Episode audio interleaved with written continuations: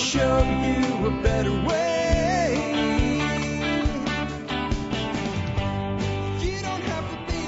Hi, folks. This is Jack Spirko with another edition of the Survival Podcast. As always, one man's view of the changing world, the changing times, and the things we can all do to live a better life.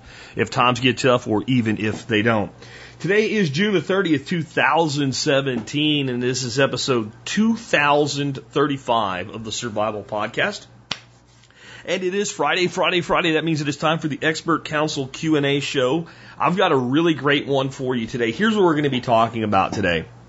I have building your own coffee roaster from the awesome Nicole Sauce. I have buying vehicles online out of state. Uh, the combination lineup here between Stephen Harris and Charles the Humble Mechanic.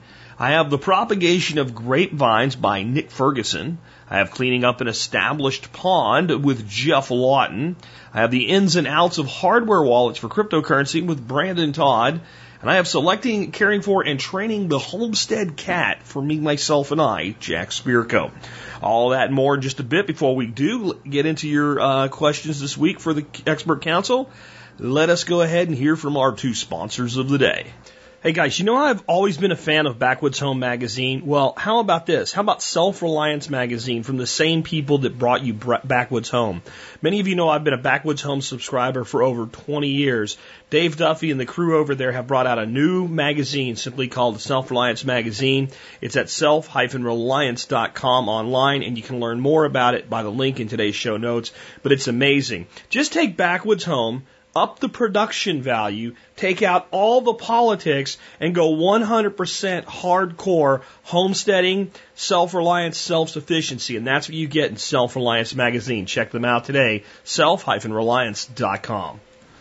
You know, Western Botanicals is my personal first choice for everything herbal, from whole raw herbs to preparations and ointments. In fact, two products I use all the time from Western Botanicals are the Deep Heat Ointment and the Turmeric Combo. Western Botanicals is the no nonsense, no hype herbal source you can trust. Learn more at westernbotanicals.com. And again, we've got a great lineup today. Before we get into it, let's go ahead and take a look at the year that was. We are up to the year 18, the year 18 AD. We have from David Verne, a new governor, same problems. And from Southpaw Ben, attack of the red eyebrows. Yep. Here we go. New governor, same problems from David Verne. Marcus Camillus' term as governor of North Africa has ended, and he has been replaced with Lucius Aponti, uh, Apronius. The new governor immediately has to deal with an old problem. Tarquinius, Tacfarnius has rebuilt part of his army and has returned to his old hit and run tactics. The third Augusta Legion spends a year chasing off one raiding party after another, but Tacfarnius isn't risking another open fight. He's learned from his mistake, folks. My take by David Verne, the, Ro- the Roman legions were very good at fighting an open battle being comprised mostly of disciplined infantry. There was only a small number of cavalry in each legion. Any significant cavalry force had to be levied from the Roman allies. Tacfarnius could simply turn and disappear into desert whenever Roman soldiers were spotted. North Africa may seem like barren desert, but during this time it was called the breadbasket of the empire. One estimate has the province producing 1 million tons of grain each year. The constant raiding was a serious disruption to the supply and was causing prices to rise in Italy. So I think my lesson in context of history there is why is it no longer a breadbasket? Because farming creates deserts. That's why farming in the way that we have been farming for the past 10,000 years and continue to farm, we just do it at much grander scales today, creates deserts.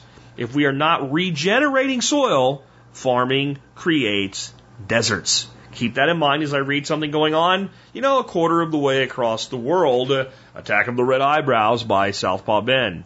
This year, the flooding of the Yellow River in China produces especially disastrous uh, results to Wang Mang's attempts at agrarian reform. That would be farming. Between the flood and the laws, those affected by the flood could no longer grow enough food to survive, so they took the other, the only other recourse they could see, rebellion. This rebellion would prove draining to the Wang Mang dynasty and will be a key part in its eventual demise. My take by Southpaw Ben. Don't F with farmers' livelihoods with laws that will, quote, help them, end quote, or by giving preference to companies that, ex- giving preference to companies that exploit them.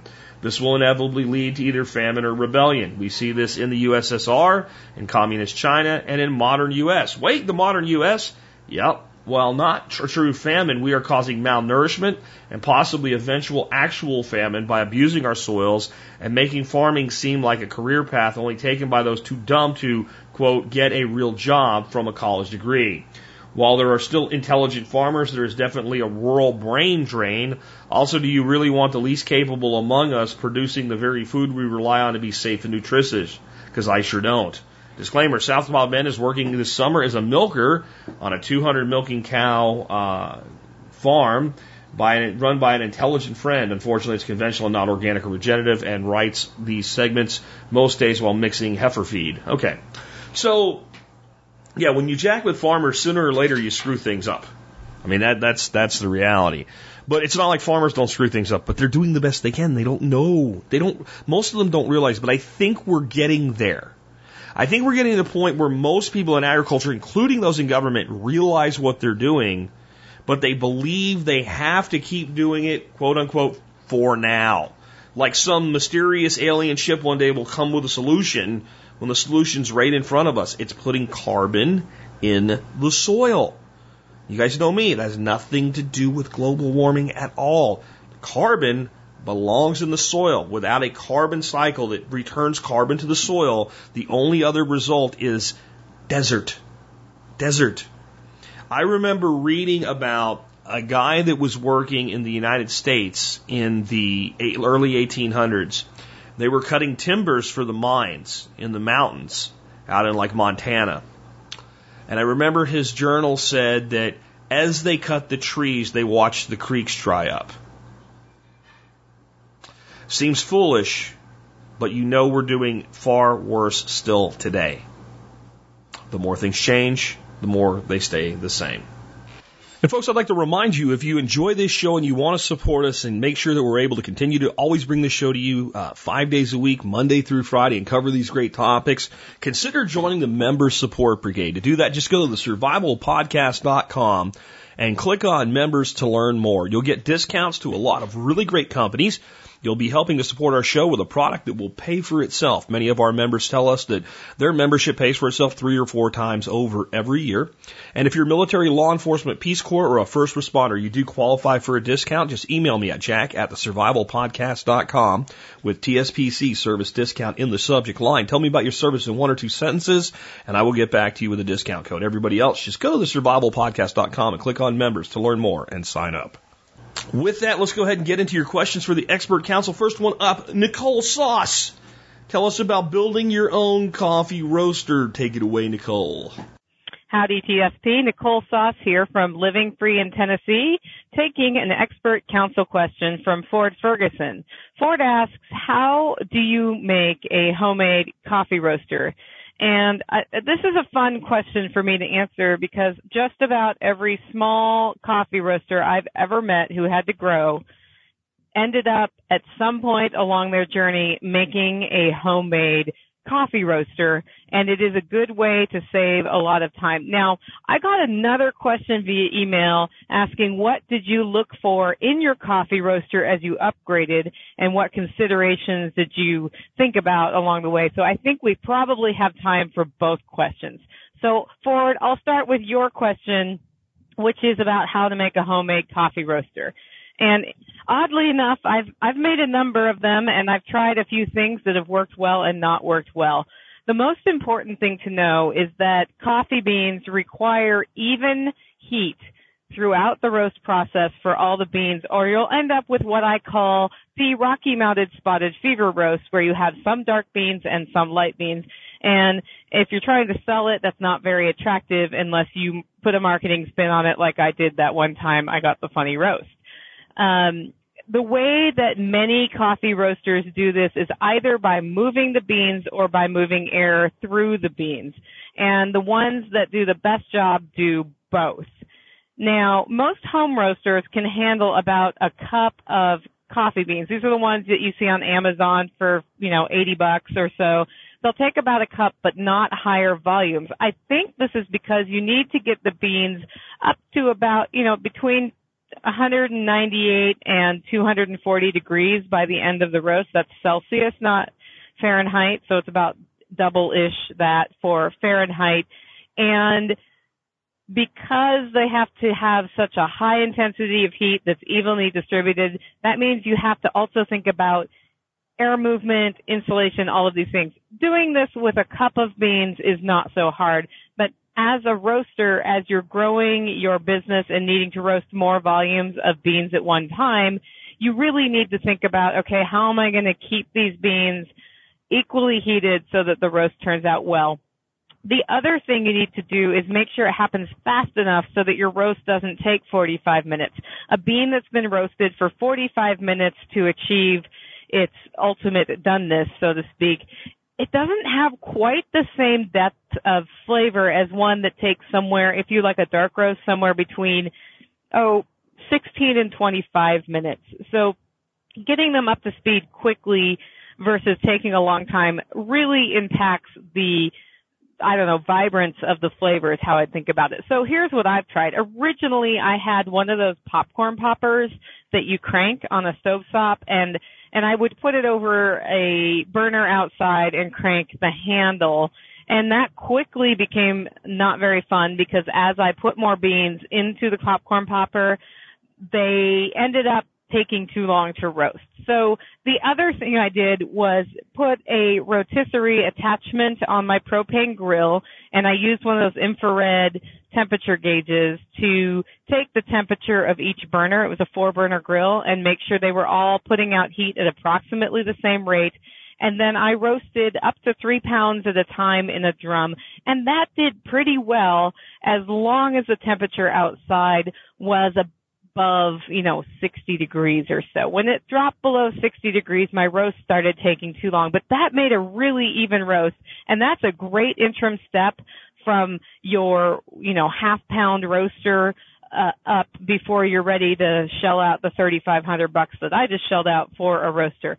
So, okay, so from there, the thing that could make that better would be moving the air. And when I was looking at different ways to grow Holler roast coffee, I did think about putting a fan, like an air circulation system in to my barbecue grill roaster and just moving the air around the beans to help speed up the roast. It's almost like you're turning your grill into a rotisserie oven with convection cooking, which speeds it up. And that gives you that combination of airflow and moving the beans around, but I also had a convection, convection oven down in one of our extra buildings and I just thought, well, what if we just do convection?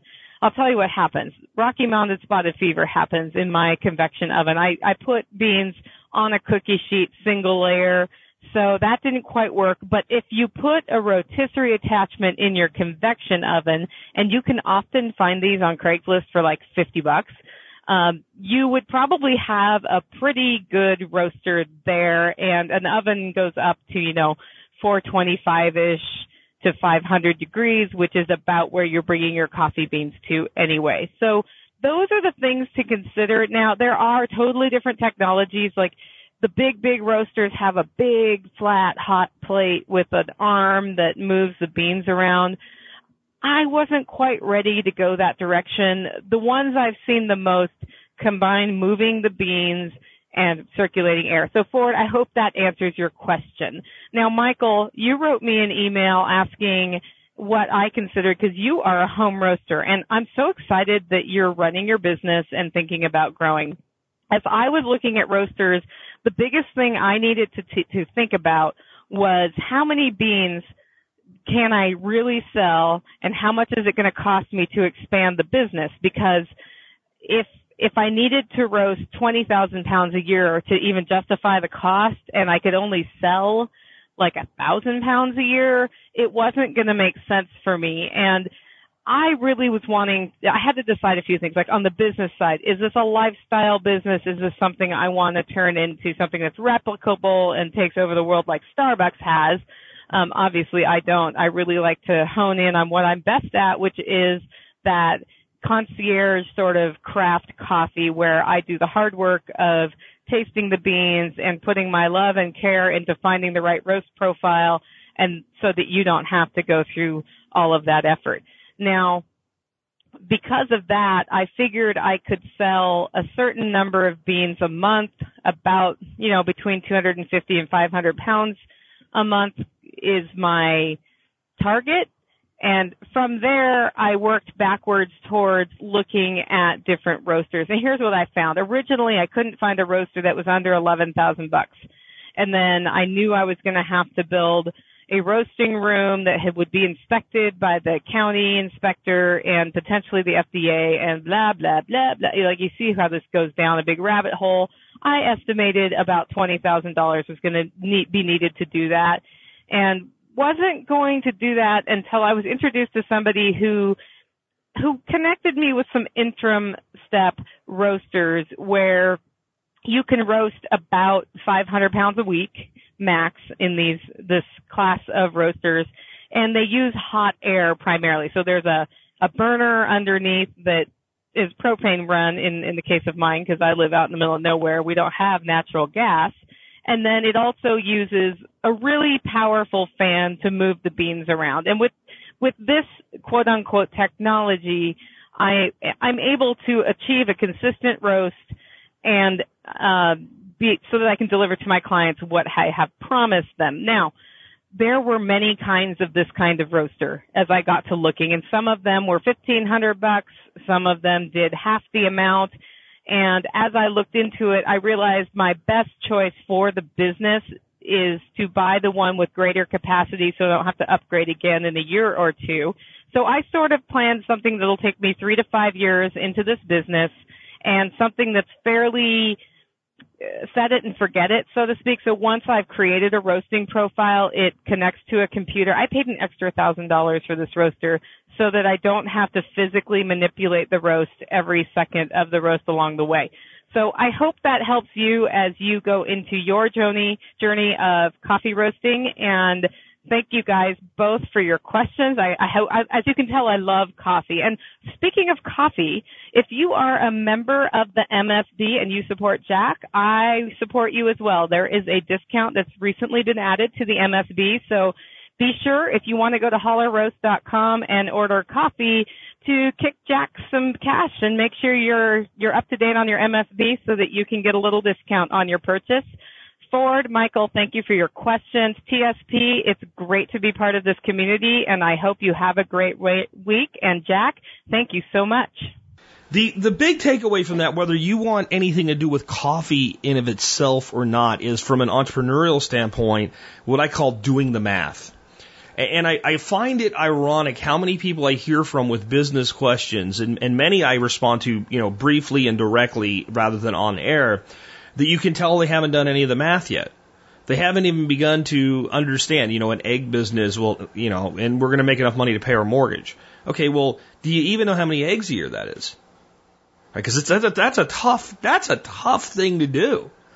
You can do it with the right niche market and all, but I mean, you should at least know from a gross revenue standpoint, what are you talking about next? And most people don't.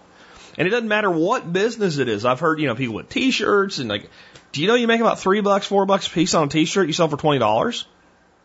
When it's all said and done with? So how many t-shirts do you have to sell to make, you know, uh, something that would approach, uh, 20% of, of an average annual income at a job? Like, so it doesn't matter where it's coffee, it doesn't matter whether it's widgets, it doesn't matter whether you're doing consulting work, it doesn't matter what you're doing, you're selling online courses, etc. There is a place for the exuberance of let's just try it.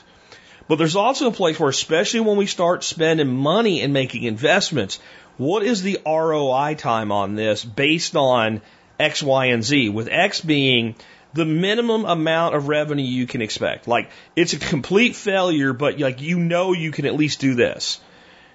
B, be, you know, eh, eh, Y being like, well, it's okay, it's lackluster, and Z being not a home run, not a home run, but exceeding your general expectations. And if exceeding your general expectations in a new business is a home run, and when I mean home run, I mean like you have more money you know what to do with, you're trying to figure out how to reinvest it, your general expectations may be too high because it takes time to build a business. I don't say that to deflate anybody's dream because I think there's a place for just getting out and getting it done. But folks, do the math. With that, I have a question. Uh, really a question. It's kind of sort of a question, but like a whole bunch of information from Stephen Harris, and then he hands it over to Charles the Humble Mechanic. So I'm just going to play those back to back. Steve, Charles, take it away. Hey, hello. This is Steve Harris from the Expert Council, and I have a question for fellow new Expert Council member Charles Sandville. Charles, buddy, welcome to the Expert Council. I cannot say enough great things about what you have said so far on the Survival Podcast. You are so dialed in. You are so spot on. I mean, I will, I take what you're saying as gospel. Uh, in case you don't know my background, I was a research and development engineer for Chrysler Corporation, explicitly for Jeep and Truck Engineering, uh, for 10 years from 1990 to, to 2000. I know a great deal about vehicles, but guess what, Charles? I don't know squat when it comes to fixing vehicles. I can tell you about their design, not how to fix them. That is where you are the man. And I think you are just so dialed in. It's great. Uh, I know mechanics usually go, ah, ah, ah, damn engineers, they put this here and that here. Actually, I'll tell you inside secret, Charles, that's the tube jockeys. There's tube jockeys that lay out the vehicle, and then we look at it, you know, on the CATIA plot, on the, you know, the graphic screen, and we go, yeah, it fits physically, but it doesn't fit thermally. You know, no, you can't put it there. So, um, anyways, I had an, I've, this is part of the whole diesel truck discussion on Survival Podcast. Uh, for your information, uh, I bought a 2001 Dodge diesel, uh, in, uh, 2004. I bought it and it had 175,000 miles on it. I drove it from 2004 to 2016. So for 12 years I drove that vehicle and I put, uh, I went up to 318,000 miles on it. Now, 318,000 miles, yes, I had put work into it and everything you fix on a damn diesel is heavy duty and it is expensive. But I paid $15,000 for the vehicle in 2004 and then I sold it for 5500 on Craigslist in 2016. That's, you know, $10,000 for 12 years. That's not a bad thing. Plus the repairs. And uh, like Jack says, everything on a diesel breaks except for the engine. True statement. Uh, Charles, add in to that too, please, with your experience. So, um, I love diesels. I love their economics. I can afford a diesel and I can afford to, I keep them for 10 years because I want the economics of the diesel engine. So, uh, last year in 2016, this is where I want, really want your input on. I am living in Pittsburgh, Pennsylvania and I uh, my previous truck, the, the 04, I bought in Dallas. I drove to Dallas in a Dakota with a camper and I found a diesel lot in guys in Texas, they have truck lots that are like diesels only. So I found, uh, the truck in Dallas and I said, you're going to buy my Dakota? He goes, yeah, we'll take it to auction. I said, I'm buying that Dodge diesel. He says, okay, fine. I drive off with the new truck in my camper. So I want to do the same thing in 2016 as I did in 2004. And I go online uh, in fact, Charles, please insert your favorite places to go online and find a vehicle because, uh, they are, Auto Trader is changing. CarMax is, I don't know if it's number one or whatever. Please add in on, to that. So I use, uh, Auto Trader at the time and I go find a place in Dallas, Texas that sells basically Dodge diesels only and it was uh, Villas Motors, V-I-L-L-A-S-M-O-T-O-R-S. I talked to Jeremy, the sales rep, and they are totally internet focused. And they have like three cars in their lot, and they have like 30 cars inside their facility that are for sale, and they cater to the internet only. So I go, okay, you got the truck. I've seen the pictures of it. I want this 2014 Dodge diesel with 59,000 miles on it. I want to finance it for $33,500. That's the price. It is 1.5 years old. It was owned by one construction company prior to me owning it. He gave me the Carfax on it and everything else. You know, brand new, the vehicle was like $62,000 and I'm buying it for 33 a year and a half later, guys. There's some economics for you. So, uh, I did that. Then I Googled for a private inspection service in Dallas and I found used car detectives paid him $125. The guy goes and spends an hour and a half with my truck. And the, the, the seller was like, yeah, sure, no problem. Send mechanic. Yeah, he can drive it. He can do anything he wants to it. You know, they're, they're totally above board and open. So the mechanic goes there, spends an hour and a half. He sends me 85 photographs of every ding and dent and everything from the vehicle. And this vehicle came to Villas via auction. So it as I found out what happens with auction vehicles, the spare tire wasn't there, the jack wasn't there. Uh, the truck had been used a lot, so the, the seat panel, the, the fabric on the driver's side was ripped. And I gotta tell you, these, uh, guys selling the vehicle, they were dialed into everyone. They had every ding covered up uh, fixed with cover up paint, you know, just, uh, a little enhancement here and there. They had a seat guy, a fabric upholstery guy. He replaced the entire quarter panel of the seat. Um, and he, he did everything that my, my inspection said was wrong. He fixed everything. Now, how to get the vehicle for me, uh, to me. And I don't want to drive down. I don't want to fly down there and then, you know, take an Uber to the vehicle, get the vehicle, drive for two days home, hotel, driving, blah, blah, blah. I didn't want it. So there's this TV show called, um, Shipping Wars on A&E. And they are, they highlight people who use UShip, U-S-H-I-P dot com. And I go to UShip and I say, I want to, you know, move a vehicle from here to here and I want to pay for it. And they give me like a list of all these people that move vehicles, haul vehicles. And I picked one it was the second cheapest one. It wasn't the cheapest one. They had like 2,500 feedback and 99.8% positive comments. You know, with uh, mathematics like that, they are going to do you a good job. So I called them. I said, you realize this is a full size Dodge Ram 2500, uh, 2000 pound truck. It weighs 8,000 pounds. And this is after I booked the gig with them. They said, yes, we understand that. I said, you're not going to show up and charge me extra, are you? They go, no, no, is it a dually? I go, no, it's not a dually. He, sh- he goes, sir, we will show up, we will deliver it for what you were quoted and what you paid.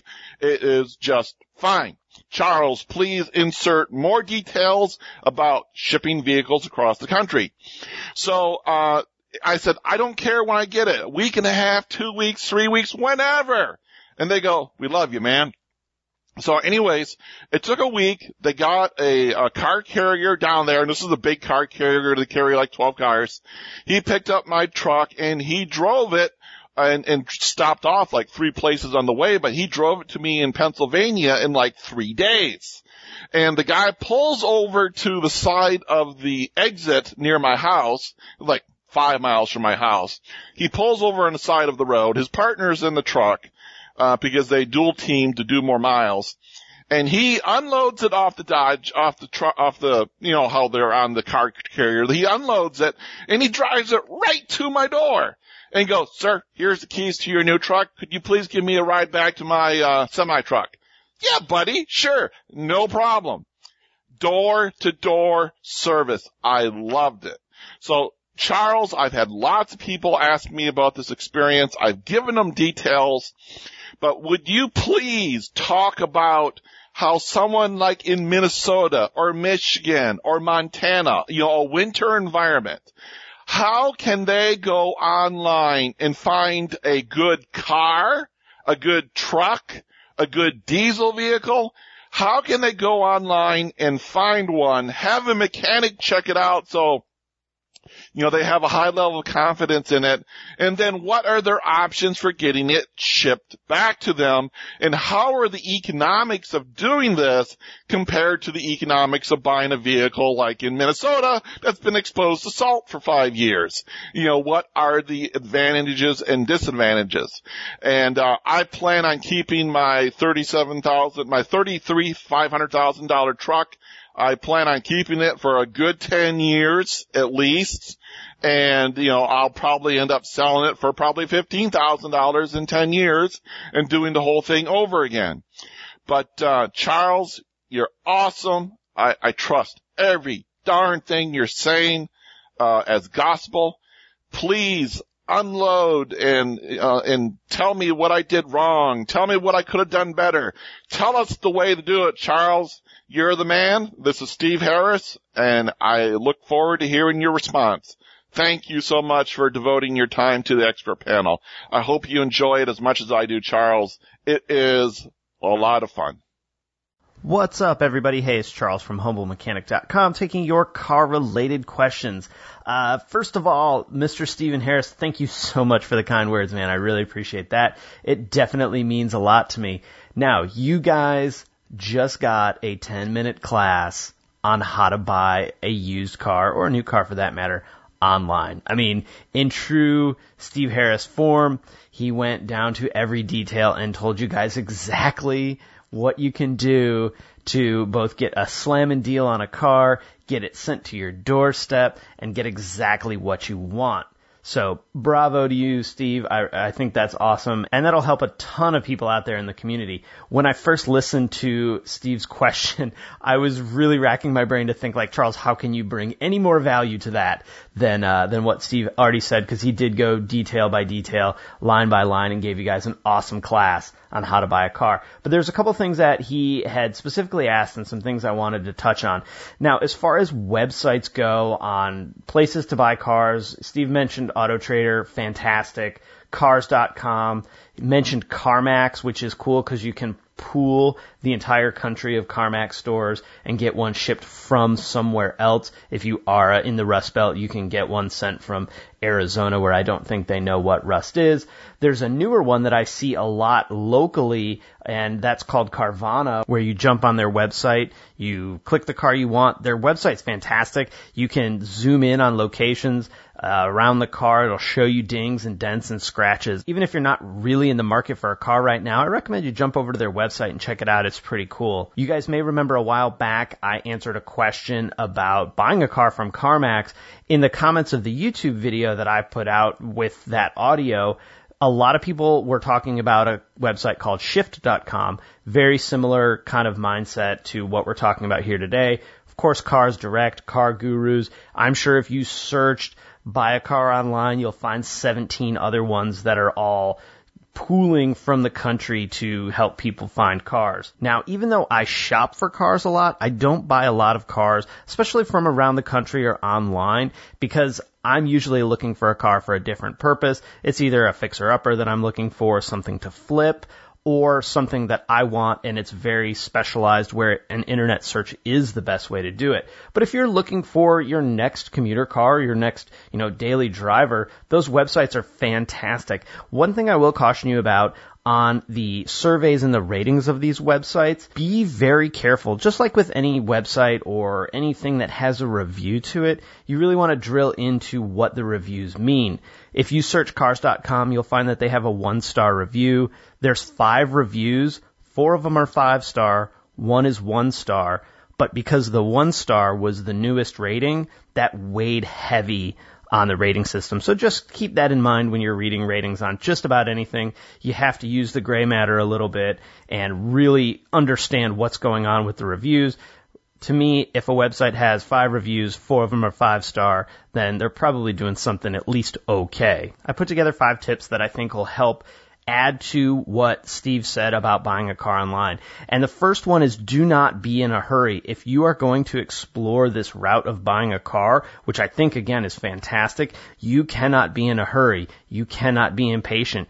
You can't expect for to fire an email to a company and get the deal done in 15 minutes. All right. This is going to take time, especially if you're going to f- hire a company out to go and inspect the car, which we'll talk a little bit about more in a second. This kind of thing will take time. On the shipping end of it, if you are shipping a car across country, the most affordable way to do it is to not be in a hurry. You really want to try and get with a company that ships multiple cars at one time. It's going to be most cost effective for that company to completely fill a load of cars before it sends it from California to New York. So you'll end up saving a bunch of money if you're patient and you don't need the car that day. So if you need a car today, this is probably not the way to buy it. But if you're not in a hurry and you have the time to wait three weeks, four weeks, then I think shipping a car, you know, out of the Rust Belt. I grew up in Illinois, so I totally get the Rust Belt thing. Shipping a car from the south to the north or East Coast, West Coast is a great option. Just don't expect it to happen in five minutes. The next thing you're going to want to consider is any state tax state registration and state inspections. Most of the time when you buy a new car, they're rolling all of that stuff into the price or most often you're financing it. And so they're adding it all in. And if you buy a car from out of state, very similar to how if you bought a car from an individual seller, you would have to take it upon yourself to pay those taxes, uh, to pay that registration and to get the car inspected if your state has an inspection. And while in some states that may not exist or it may not be a big deal, there are other states where you might have to come out of pocket a couple of grand right off the top after you just spent a bunch of money getting a car shipped from another state in order to make sure that you're driving around legally. You'll definitely want to do the research on your state before you commit to that. You don't want to spend all your money on buying this car and then find out you got to write a $4,000 check when you register it just to cover the taxes, registration, and licensing fees. The next one is one of my favorite ones to talk about because it's so satisfying and drives me nuts all in the same breath. And that is something I preach all the time. No matter what you're doing, whether you're buying a car like Steve did across country or it's at your local shop, get the car inspected, and this is the key, before you buy it. I have done hundreds of these type of inspections in my career. I have found more cars, I think, that I have said, hey, you know what? You really shouldn't buy this car. You keep looking for something else. There's a better deal to be had out there. Just because it's cheap doesn't make it a good deal. And I think being at a dealership, you sort of lose a bit of credibility because they just assume that you're trying to sell them another car. I don't really care. You're paying me to give you my honest assessment of the vehicle. Uh, you can buy it from wherever you want, but I'm giving you my honest assessment of the vehicle. And part of that, if the car's really not worth buying, I feel obligated to tell people that it's not worth buying. And I've also had plenty of occasions where someone has brought it in for what we always refer to as a pre-purchase inspection after they purchase the car. There's nothing you can do. There's really very little point except for me to tell you here's how much money it's going to cost for you to keep your car on the road. So remember, in the case of buying it on the internet, it's totally makes sense. But even if you're buying local, make sure you get someone to inspect the car don't rely on the place that you're buying it from to do that thorough inspection like a third party independent type company would do. I also probably wouldn't do this with a car that's really cheap. If you're buying a $2,000 car, you're going to spend more time and effort to get the car to you than the car's worth. So don't waste your time with cheap cars on this. Just even if it's rusted, it's, you know, thousand bucks, whatever. Uh, Steven's buying a very expensive car, 30 something thousand dollar truck it makes more sense to spend the extra money there than it would on something really, really cheap. I also wouldn't even consider this process for a private seller. I'm thinking of how many times I've put cars on Craigslist or somewhere else and gotten that email that you know is a scam. And if if this situation came about and I got an email from Steve wanting to buy my car out of state, I'd probably tell him to uh, to go pound sand or something because I wouldn't want to deal with someone coming to my house, looking at the car, complaining about knickknacky things that I, I don't care, right? I did a good job on the ad, so you know should know what's wrong with it. Don't waste your time with private sellers unless unless this is sort of a collector's car or I've had friends buy really high end cars from individual sellers. That's a whole nother ball game. If you're buying a used Ferrari, whole nother ball game. If you're buying a Toyota Camry, I wouldn't waste your time. There's a million other Toyota Camrys out there anyway, so plenty to choose from. Finally, Steve has sent me a couple of other questions about the best cars to buy, the longevity of gas versus diesel, what's better, what'll last longer. And guys, that's a really tough question to answer. It, it's so dependent on what you're buying, what you're doing with it, what your expectation of the car is on whether it's going to last a long time or whether it's not. If you buy a four cylinder, five speed little truck and expect it to tow 10,000 pounds, yeah, it's going to wear out pretty darn quick. Uh, there's of course plenty of websites out there that I don't fully trust, but they have their readings. Uh, JD Power is one where you can look at car ratings and things like that. There's more information out there about individual models of cars than has ever been. So you have the opportunity to do your research. I truly believe that there's no excuse for anyone to be buying something that expensive without doing their homework on. There's no reason to not be informed about a model of vehicle. unless you're buying the first model of the vehicle, and then I always feel like that's a bit of a dice roll anyway, and you're kind of the rolling beta test for the car, and that comes along with the, you know, sometimes cool factor of having the new model, but you do be the guinea pig or the beta tester of that new model. When people ask me this question, I usually tell them something like, you know, you're going to be making payments on it. If it's a thousand dollars more than you wanted to spend, over the lifetime of the car, that's a drop in the bucket. Don't worry about it. Get something that you like that fits your needs both today and, you know, perhaps look to the future a little bit and see, make sure you're getting something that might fit your needs in the next five years or so. And of course, buying a used car, you let the first owner take the depreciation punch in the gut and you save a ton of money on a car that is just beginning to be broken in. Cars really are better today than they ever been. We can look back and think they just don't build them like they used to, and we'd be 100% right. You know, we, we always have this nostalgia about things that are older, and if we truly drill down and analyze what the problems were then versus now, cars are better than they have ever been in the history of cars. Like I said, I didn't have a ton to add to Steve's experience with buying that truck. I think that's a fantastic way. You know, the internet has opened up the doors to the country for us to select whatever car we want. And as long as we're patient and willing to do the legwork for it, we can have any single car we want and probably get pretty darn close to the price that we want to pay. You do lose a little bit. You don't get to sit in it. You don't get to touchy feely it before you buy it. But if you know what you want, you can test drive one local. If you know what you want, it really doesn't matter. And paying a company like the used car detectives or something to do that legwork for you, I think is an awesome use of 120 bucks. In fact, to my fellow mechanics or technicians out there, uh, what a cool business model and uh, you know, I, I'll be honest, it's something that I've I've kicked around myself. So uh, I, I may be venturing down that road. Guys, thank you so much. I hope I hope that I could add to Steve's experience and give you guys a little bit more value. That was a lot that Steve gave us, and I really appreciate him and his kind words and his contribution to the community. I'm thankful to be able to lend my experience to the community as well. So guys, with that, if you want to see more of my videos or check out more of my stuff, head over to humblemechanic.com. Thank you, TSP and Jack. I hope you guys have an awesome weekend. And I'll talk to you again soon. Oh, and one last thing. I think Steve should also start a car buying 1234 website just to add to his 1234 website empire. Well, that's just a, a, whirlwind of knowledge from two very switched on folks. We're very lucky to have both of them as part of our expert council. Next up, I have a question from Jeff uh, for Nick Ferguson on propagation of grapevines. Hey guys, Nick Ferguson from homegrownliberty.com here to answer another plant propagation question.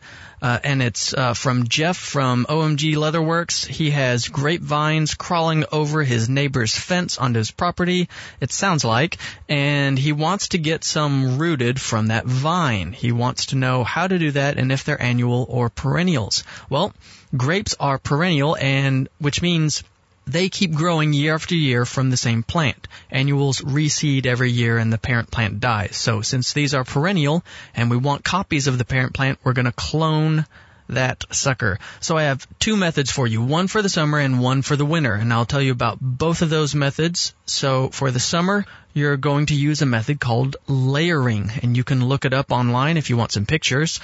But you basically want to get some pots filled with potting mix and make sure the vine can go into the mix, then back out again into the next pot. Think about it like an old fashioned sea serpent. The vine is the sea serpent and the pots filled with the mix are the ocean. So whenever that vine goes into the mix, just take a Sharpie and make a little mark at the soil level where it goes in and where it comes out. And you want it to go in there a good five or six, eight inches. So it stays in there and it stays still. So you make those marks uh, at the soil level so that you know how much of that vine is going to be in the soil for later. So you do that with as many pots as you can fit the vine into so you can get several finished plants. Now, you should have a single vine snaking into and out of the pots with marks where the vine will be under the soil. Take the vine back out of your potting mix and you should have at least one node under the soil for each pot. If not, don't worry about it. It's best if there's a node, but you'll probably be alright if there's not. So if there is a node, which optimally there should be, then what you'll want to do is take a dull knife or carefully use a sharp one and scrape the outside brown bark away to expose the green cambium. And the cambium is the layer of green inner bark just under the surface of the tougher, most likely brown or outer bark. And once that's exposed, you sprinkle a little bit of powdered rooting hormone onto it. Um, most any powdered rooting hormone will do just fine. You can get that pretty cheap at, you know, your local big box stores. Um, or you can uh, put some of that powdered rooting hormone on like a paper plate or in a bowl or something like that. Then you rub the vine onto the hormone powder. So you can sprinkle it on or rub it on there. Uh, if the vine is kind of stiff, then it'd probably be easiest to just rub it on there. So keep doing that to all the spots that will be under the dirt. And you only need, you know, a, a little bit of that uh, cambium exposed. You know, it'd be nice if it was, you know, a couple inches of the vine or, you know, half of that root node. But once you have them scraped and coated, carefully put them back into the pots and recover with the potting mix. And keep that mix moist just like you would a regular plant. Be careful not to go too heavy with the water because there shouldn't be any root activity for a little while and not much water will be used. So don't overdo it. You'll, you'll just cause it to rot. Just keep the stuff moist like a fresh slice of chocolate cake. And then later this winter, you can cut the pots free of the parent vine. Just make sure that you cut the basal end of the vine and leave the apical end of the vine sticking out of your pot.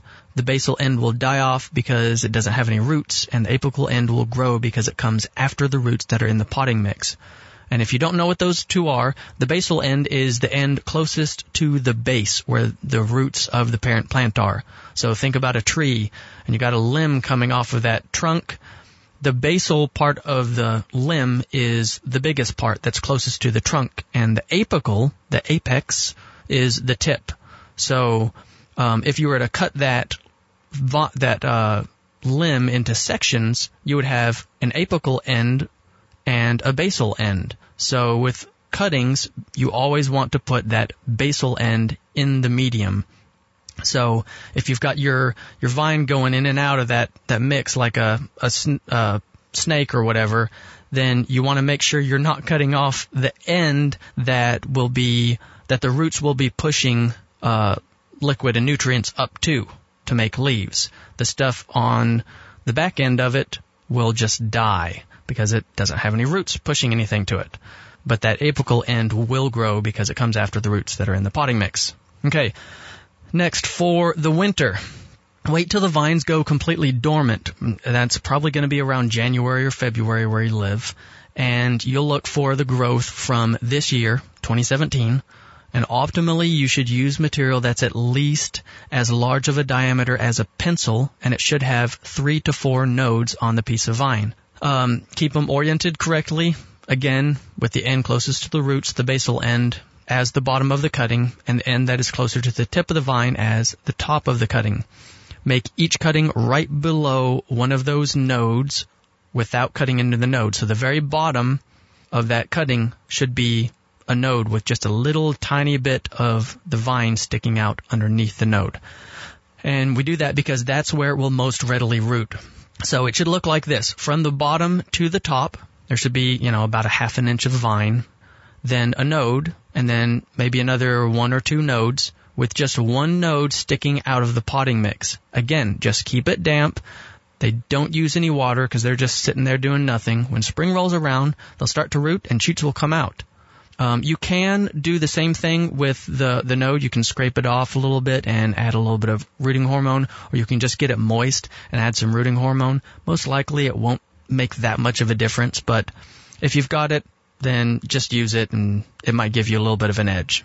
Um, you should see about a 50 to 80% success rate from this. So if you want to make sure you get one cutting to root, you know, get half a dozen, get a dozen of them and stick them in there. And then, you know, if you have extras, you can give them away or sell them or do whatever. Do not pull them out of the potting mix to check and see if they're rooted. If they are rooted, you'll know because you'll have six inches of new growth. If they don't do that and they die, well, then they didn't root. And so you know they didn't root. If you pull them out to check, you're gonna have a bad time. In the words of someone Jack likes to quote, I think, you want dead plants? Because that's how you get dead plants. the reason why you don't want to pull them out is because they might be very slowly growing a tiny root, using just barely enough energy to grow that one tiny root because they don't have any more energy, they don't have any more sugars, you know, they're just barely eking it out and they've got that little tiny root and you pull it out just to check on it and there goes your root. A much call for a no rooted plant out there.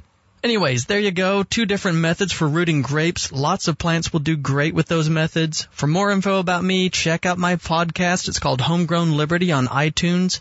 Or you can go to my website at www.homegrownliberty.com. I have a fresh episode out today with an exciting announcement and a special offer for all you podcast listeners out there.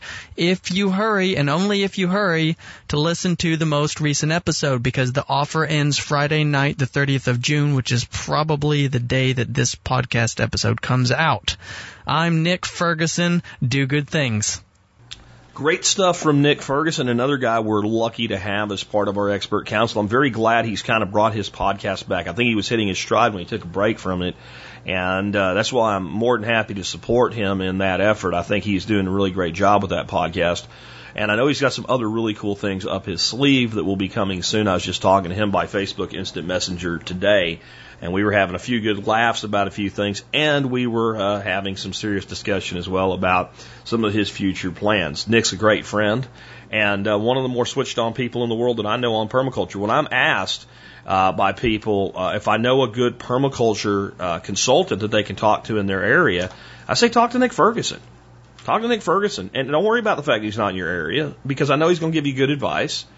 And if you do want on-site consult, the flat matter is, and you pay somebody for the level of consulting you get from a good consultant. You know, a little bit of extra for the travel is not really the main expense anyway. And Nick can do a lot remotely. So, I mean, really consider going to him as your first, uh, your first uh, stop for permaculture consulting. Uh, next up, if you, if you wanted like the, the world renowned best permaculturist in the world, he's just kind of expensive to fly him in from either the Middle East or, or, or Australia where he spends most of his time. The guy you'd be looking for is the guy that Nick and I both have our PDCs from, Geoff Lawton, another good friend of mine. And um, we have a question for him now, and he's coming to us from Sydney. I think he was in middle of transport from one place to the other when he stopped and did this for us on cleaning up a pond. And I'm going to agree with most of this, but I'm going to come back with a slight disagreement. It's very seldom I disagree with Geoff Lawton on anything, but I'll come back with a but if um, disagreement to this response. Um, Geoff Lawton coming to you here from uh, Australia. Um, and my uh, question is uh, from Trevor uh, Walquist. And uh, Trevor's in uh, River Falls, Wisconsin, um, USA Zone 4B, and he has a five acre pond on his property, which is quite a quite a pond. And um, he wants to know how he can clean uh, the pond that may be polluted with herbicide and fertilizers, and how to filter the pond water that's entering the pond from other people's land to keep the pond clean. There's a series of small streams that feed the pond from from the land, and um, there's about a hundred feet of each of these small streams between where it enters the property and where it connects to the pond. Well, five acres uh, is quite a pond, so you can't really expect to be able to drain it and clean the bottom. Now, water is, is nutrient in solution, and so uh, aquatic elements are extremely sensitive to um, pollutants in water. So if there are fish alive and there is life in that pond, then the pollution is not that bad because they'll only stand a little bit of pollution, and then you get fish that go belly up, and things start to die. It goes stagnant, it goes smelly, it goes horrible. So if that pond has got fish in it or life in it generally, um, then it's not too bad yet, but I can understand you wanting to clean it. Now, what you've got to do is you've got to f- set up like constructed wetlands in between the entry point and where it gets to the pond. And these are going to be like smaller ponds. They don't have to really be sealed, but it's best to fill them with gravel.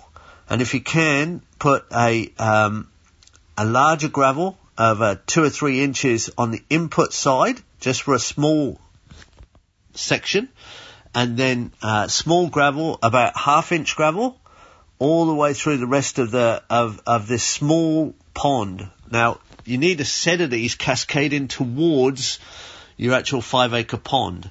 So th- they're not a fancy construction. They only they don't need to be more than three foot deep. In fact, they'll actually work if they're only two feet deep because you're going to plant it to uh, reeds or any plants that grow with their, their roots in the water and their head out of the water. So cattails work really well. They're very easy to grow. Um, and um, um, there's many, many plants: Scirpus, Juncus, Validus, Schoenoplectus, Phragmites, uh, Papyrus. Um, there are lots. Um, that, that perform a filtering function. You can also put willows around those ponds and you can plant them by cuttings. They don't uh, damage the integrity of a dam wall. You don't need a lot of integrity on these ponds anyway. They can be pretty vague. So the topsoil can be pulled out. You could use that somewhere else. They just the water needs to sink in through the gravel, through the thick, through the large gravel. It will sink down to the lower layers and then come through the root zone of the reeds. So you don't want it too deep. You definitely don't want it more than three foot, three foot maximum. You really two foot is kind of ideal, but you might get some sedimentation. So between two foot and three foot deep. The water then transits through the lower layers, through the, the, the root zone of the reeds, and they filter out, filter out the uh, problem elements, sedimentation, deposition elements of soils, and also your toxins. They get embedded in the bodies of the reeds. Now, you repeat that process down each stream, so they're going to be like pearls on a string, but these are going to be reed bed, gravel reed bed filtration, biological cleaning systems on a string of, of the pond, wherever you can on the way through. Now, you can't leave them empty because they'll fill up with toxic sediment or polluted sediment. You need to fill them up straight away. Get your gravel ready, get your overflow points ready, so they're going to cascade from pond to pond to pond. Now, what you'll have to do is you, if there's a lot of nutrient in that water, these ponds are going to fill up very quickly with reeds. They're going to jam up. Now, every now and again, you keep your eye on it. When they jam up, you're going to have to pull the reeds out, say at least 50% or a little bit more. Across the pond in general, thin it right down and compost that material. Then it will, then they'll clog up again over a period of time and you keep thinning it. And when you, when you, uh, compost that material, you'll lock the toxin up in the carbon cycle. The toxins will bond to the carbon molecule, become long chain molecules and become inert, be quite safe to use, especially on tree crops. So um, you've got yourself a biological filter or multiple biological filters along that system, and um, you'll get a, a, a very, very good result. It'll come out very, very clean and then you start to make sure that your pond has good um, vegetation on the land around the pond, the anaerobic soil that's in the in the back of the pond where it sucks back in, soaks back into the topsoils of the slope, and then uh, emergent plants as well along the edge of the pond that emerge out of that two foot deeper water. Then anchored plants like lilies that have their roots on the bottom and their leaves floating on the top, and some submerged plants as well. And then uh, uh, make sure you've got uh, good healthy mud in that pond. So if you haven't, or there's any toxic problems, get some mud out of a good pond full of life or a good lake full of life. Get a few buckets of mud, throw it in there. That'll that'll bring in high quality um, zooplankton. Uh, the anaerobic microorganisms that convert organic matter to anaerobic soils at the bottom of a pond. They produce soil faster than forests. And then crustaceans, you got plenty of them in, in your part of the world there. So uh, shrimp, little shrimps, prawns, and and and uh, uh, small crayfish. And then your fish, your chain of life in fish. So you've got a chain of life in, in, in vegetation and a chain of life in fish, right through to the anaerobic organisms, um, the zooplankton. Algae will come in on its own. That's just sunlight and organic matter. They'll naturally be there, and you've got a clean pond. If you really have any more problems, and you need more filtration, you're going to have to go to floating rafts that do exactly the same thing, but they, they filter the, the water um, from the floating stations on the pond. Now, they're pretty good fish habitat too, so you're cr- increasing uh, the value to the fish. Now, you're in Wisconsin, so you've got another problem. It's going to freeze over in winter. So if it all freezes, not a problem. But in between, if you want to keep this high functioning, some of them reed beds could be covered with a plastic house or a glass house so that you have a, an extended period. And some of the floating rafts could have a glasshouse on top of them. That means that section won't freeze underneath the glasshouse, and your reeds will carry on functioning as well. So you can have a good time mucking about with, uh, greenhouse interactions in your colder climate, but um, and keeping reeds growing for longer. Um, but you'll get yourself uh, an iconic system, beautiful pond, plenty of life, loads of fish or whatever else you want in life forms accentuated there, and um, beautiful clean water. And uh, you'll be locking up the toxins, doing everybody else a favour downstream, and you gain the compost with no danger of toxins really having any problems on your land because they'll be locked up in the carbon cycle.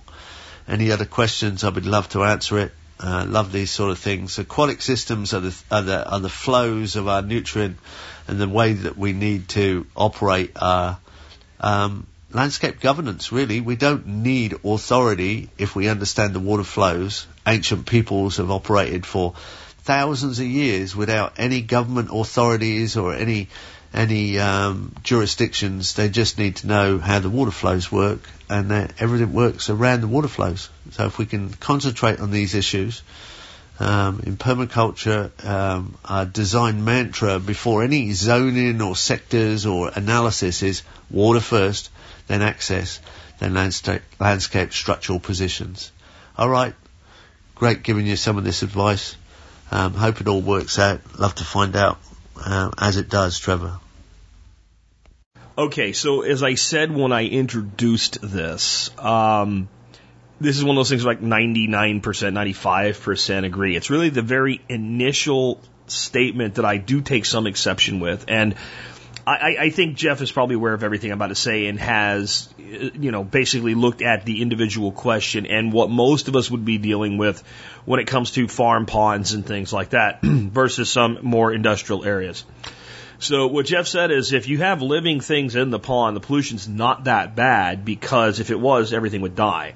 And I think when we think of the type of pollution that is most likely to occur in non-industrial areas, um, especially now with a lot of things that I'm going to talk about being far less produced, especially less produced and just allowed to just, you know, go out across the ground.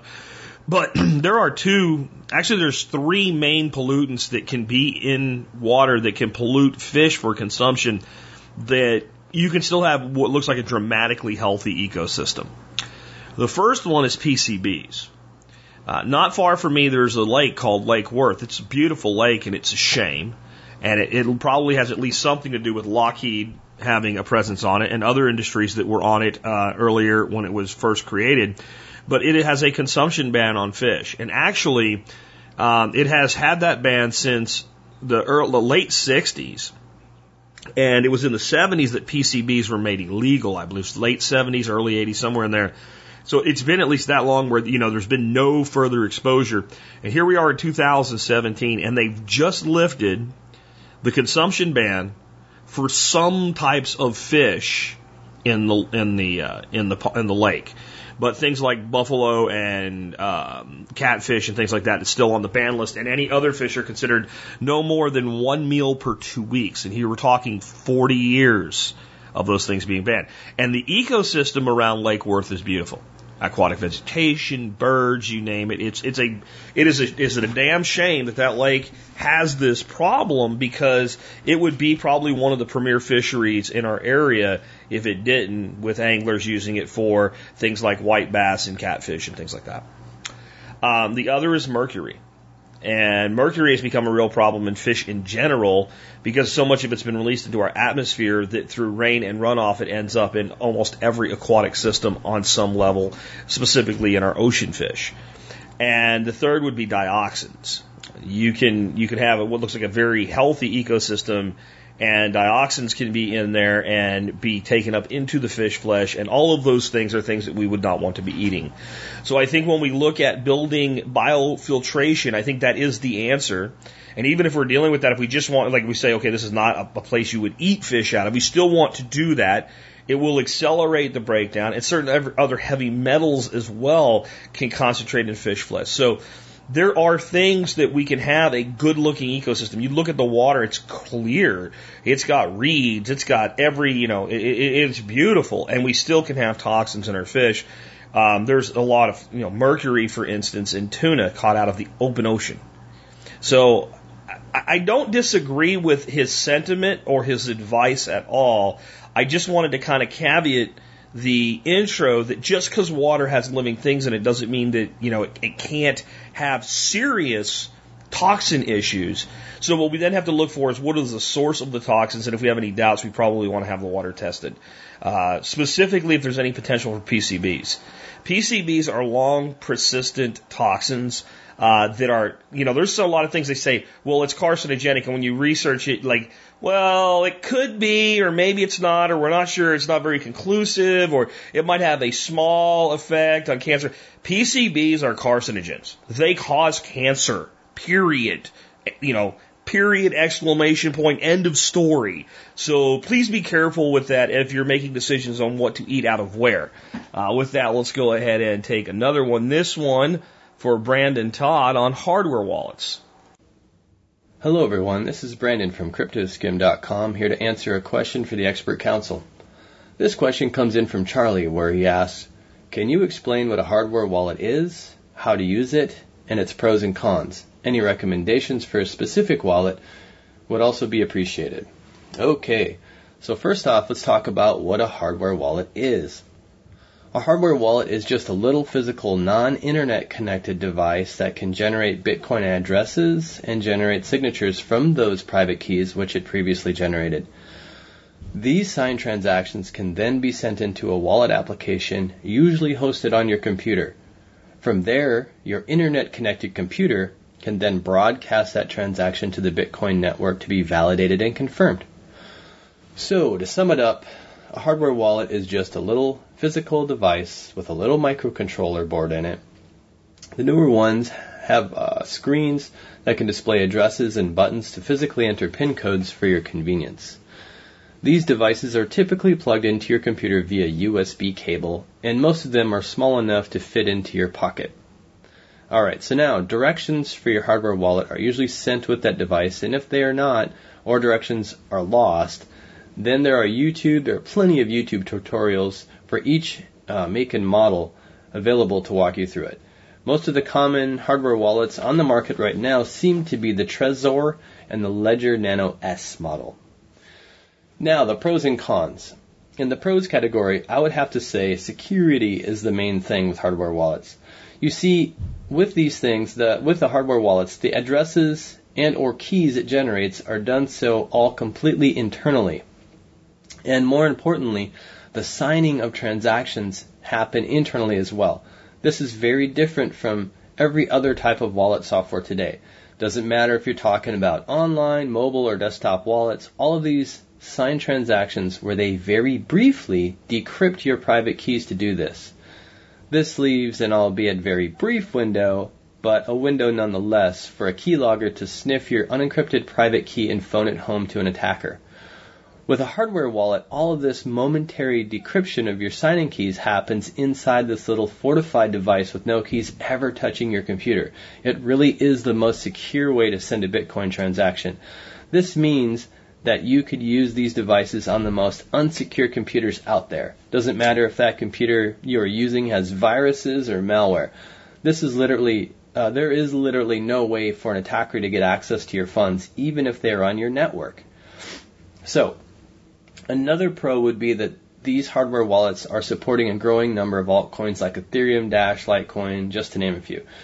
These devices use a hierarchical deterministic wallet structure, which means that it can hold an unlimited number of keys, thanks to BIP32 and BIP44. A recovery seed is also generated when the device is initialized. This means that if your device gets destroyed or lost, you can still gain access to all of your funds if you write down and save this seed. All right. So now for the cons. These devices are a little more cumbersome to use than a mobile wallet as you do need to connect them to a computer to send, send your funds. So I guess they would be considered slightly less convenient than a mobile wallet. But I would argue that a hardware wallet and a mobile wallet are for different use cases. A mobile wallet is your walking around money, and a hardware wallet is like your vault. One other con could be the cost. These devices obviously cost money, and most are around $100 range. So when you're thinking about cold storage, I would think about paper wallets and hardware wallets. And so, you know, paper wallets are free and hardware wallets cost money. But then again, with, with paper wallets, you don't have the ability to send funds out of a paper wallet. And with a hardware wallet, you do. So you get the cold storage feature, uh, plus the, the ability to send and not just receive Bitcoin with a hardware wallet versus a paper wallet. All right, so now as for recommending any particular hardware wallet, I really can't as I have never used one. I actually just received my first hardware wallet. Well, that's not exactly true. I had an old Ledger Nano and just never used it and lost it. But I actually just received uh, another hardware wallet in the mail the other day and just haven't got around to playing with it. So far, I've been an old school paper wallet cold storage guy, but I finally took the plunge and bought a Trezor. I think I will eventually buy Ledger Nano S Model 2 just so I can compare and do some reviews for everyone. But as far as I can see from the market's response, I don't think you can go wrong with either a Trezor or the Ledger Nano S model hardware wallet. So, thank you, Charlie, for the question. This is Brandon from CryptoSkim.com reminding you to all stay safe out there with cryptocurrency and wishing you all a fulfilling day. So good stuff there on that. And uh, I'll tell you what, guys, uh, we have an incredible, incredible expert council. And before I handle my question for today, I want to throw out a request. I need questions. Um, I have a little bit of piking going on on the council. There's a few questions out that haven't been answered by a few members, but um, if I'm going to have a show for you guys on Friday next week with five or six, I, I need some more questions.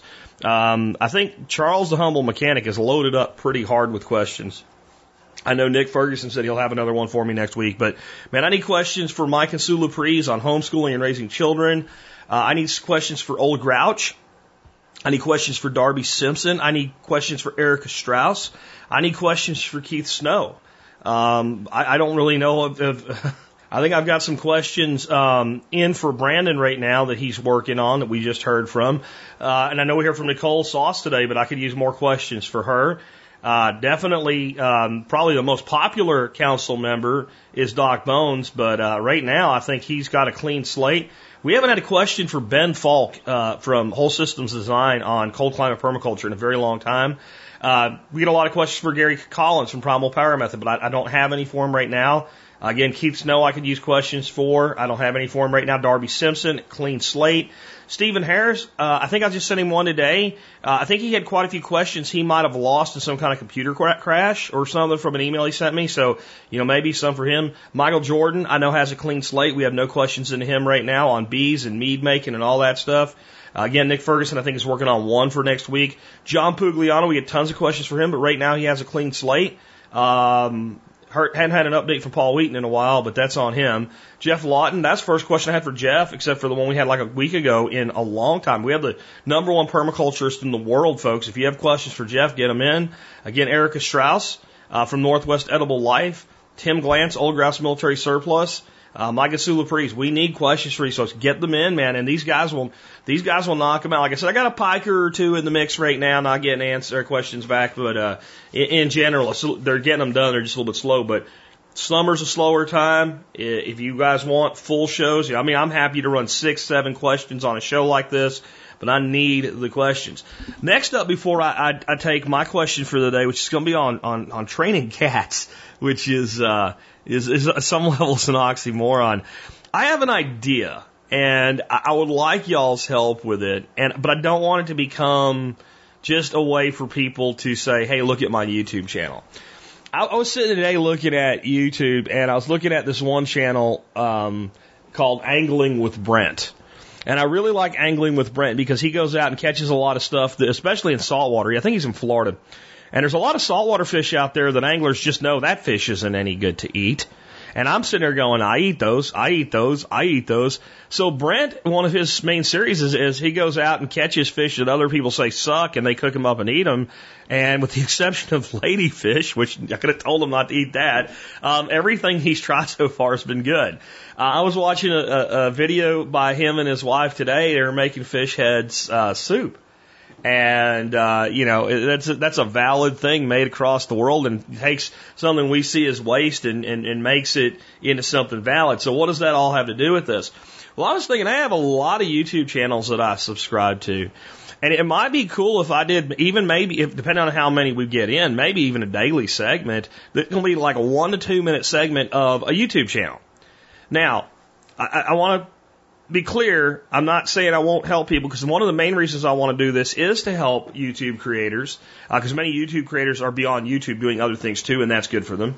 Um, and certainly I want to help this audience first. But I don't want to do is turn this into a thing where everybody with a YouTube channel says, my channel, my channel, my channel. And you go to somebody's channel and have like four videos, right? So I think we'd have to place some kind of quality uh, assessment behind it before you got featured maybe a certain number of videos and at least a certain number of subscribers, maybe something not huge, but maybe like at least 500 or something like that. Because I want to help the little guy get off the ground, but I also want to feature people that, you know, are, are, are doing really well that I just think you guys would be interested in this angling with Brent. He has like 19,000 subscribers. It's not a huge channel, but it's very respectable. And I enjoy the content. Now, to be able to do this, even if I do this, let's say Mondays, Wednesdays, and Fridays, maybe we do it Mondays and Fridays. Maybe I do it, you know, Mondays, Tuesdays, and Fridays, or so. I, I don't. Maybe Monday, Tuesdays, and Thursdays, where it shows that pretty much are just me. Uh, I don't know, but if I'm going to do it any level of frequency, I'll wear out my list really quick. So I'll need people suggesting channels. I'd like to before you guys start sending me a bunch of channels because we will not launch this until the week after next. So there's going to be a short week next week. I don't launch stuff in short weeks. So it would be the next week. So I just want to know what you think of that. Would you like to have that as a segment? I, you can email me, but I, I'd rather have you comment on the blog for today's episode 2035. Like, would you like to know about unique YouTube channels like Angling with Brent? Um, and I don't think that everybody will like every channel. So I don't think even if we did one every day, it would get to be too much. You might hear one a week that you add to your subscription list. And I don't want it to all be, you know, survival prepping permaculture. Like this one here is fishing. I guess that's loosely related, but man, I've got channels that I follow on all kinds of stuff. Some are news channels, some are just funny. And I think that what we've we've gained in YouTube for a lot of people is a replacement of cable television. I think that's a good thing too. So just wanted to throw that out there as a, as an idea and, and, and get y'all's opinion on it and love to hear it. And then if we're going to do it, maybe we'll launch it on Monday of not next week because Monday next week is, which is, you know, this coming Monday, it's going to be a rewind show and I'm taking the fourth off. So it would be Monday week, I guess, the way we used to say it up north. Anyway, um, so that brings me to my question today. And this is from Dave. Dave says, Hi, Jack. I keep pigeons on my property. I'm starting to notice that I'm being invaded by chipmunks and mice. I am worried they are getting into my pigeon feeders and going to get my birds sick. I see you just got two cats to help with your rodent problems.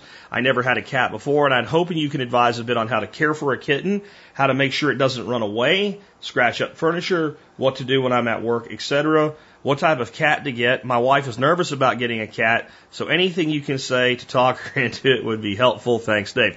No, dude, I'm not talking your wife into getting a cat. That's your job. I can tell you about how I view this, okay? So, first of all, my wife and I have three cats. We have two outdoor cats and we have one indoor cat. The indoor cat is a special kitty that Dorothy wanted to adopt many years ago, and she's now about 14 years old. That's pretty old for a cat, and she's starting to have some health issues, and she'll probably be with us another year or two, and she'll pass on to kitty heaven. And we have made a commitment, and I keep hearing, even though I've made this commitment, I keep hearing from her, even though this was her cat, no more inside cats. Why? Because you have to clean litter boxes. And they stink, and it's not a fun chore, and I'm not big on it. And it's her cat, so I don't do it very often. Uh, though I will on occasion just because it's nice as a husband to do something nice for your wife once in a while. And that's, that's considered very high level, nice thing to do by, by the Dorothy, right?